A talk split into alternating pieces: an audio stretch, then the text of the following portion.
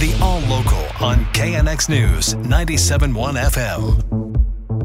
Big break for thousands of unvaccinated LA area school kids who were facing the distinct possibility of being banned from their classrooms starting in January. Now they're getting a, a, bit of a reprieve of sorts. John Baird covering this story. He joins us live now with more. The 28,231 LA school kids, 12 and older, who have yet to get their shots would have had to go to Plan B, no in person learning. They'd have to go to independent study instead. But school board member Jackie Goldberg says they will get an extension till next fall to get their shots.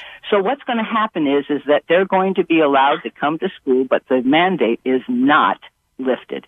You must get vaccinated. We will, however, give you more time to do so but not everyone on the campuses will continue to get tested. I'm sorry, everyone on campus will continue to get tested through January, but after that, only the unvaccinated kids will be forced to undergo weekly weekly COVID testing. But why the big change anyway? Because when we removed the 28,000 students from their schools and the teachers that would have to follow them, we were adjusting or upsetting the schedules of all of the vaccinated students.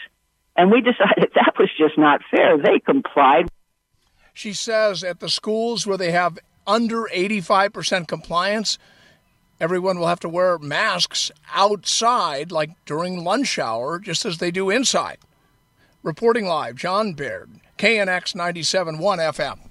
Well, state health officials say the Omicron variant of COVID 19 was likely here in California before the World Health Organization declared it a variant of concern.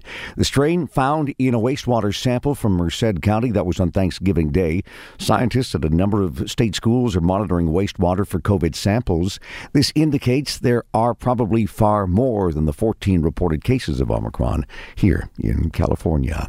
More than 400 sanitation workers are walking the picket lines in Orange County this morning after walking out on strike. They're members of the Teamsters Union.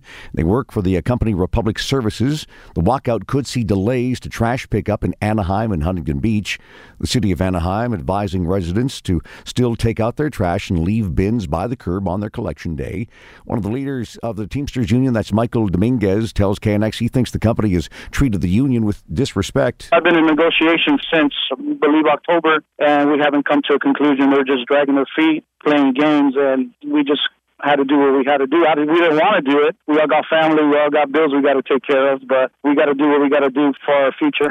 The company Republic Services issued a statement saying it respects the rights of workers to take part in collective bargaining and continues to negotiate in good faith. Beverly Hills now taking uh, numerous steps to combat rising crime but they're not done yet. When you drive through Beverly Hills, look around. You'll see cameras, a lot of them. And Police Chief Mark Stainbrook tells GMA that's part of their tool chest against thieves. But soon they'll be adding something else. You'll see as you go around uh, multiple camera systems, over 2,000 cameras in the city.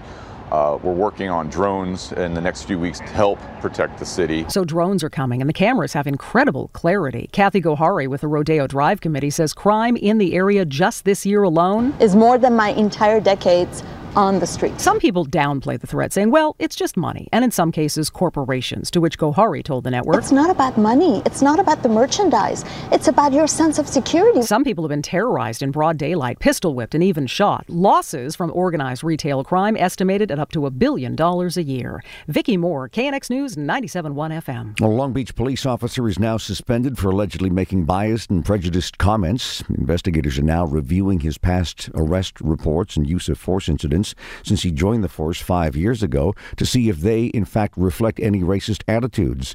Authorities say the alleged biased comments by the officer, Maxwell Schroeder, uh, came during electronic communications with someone outside the police department.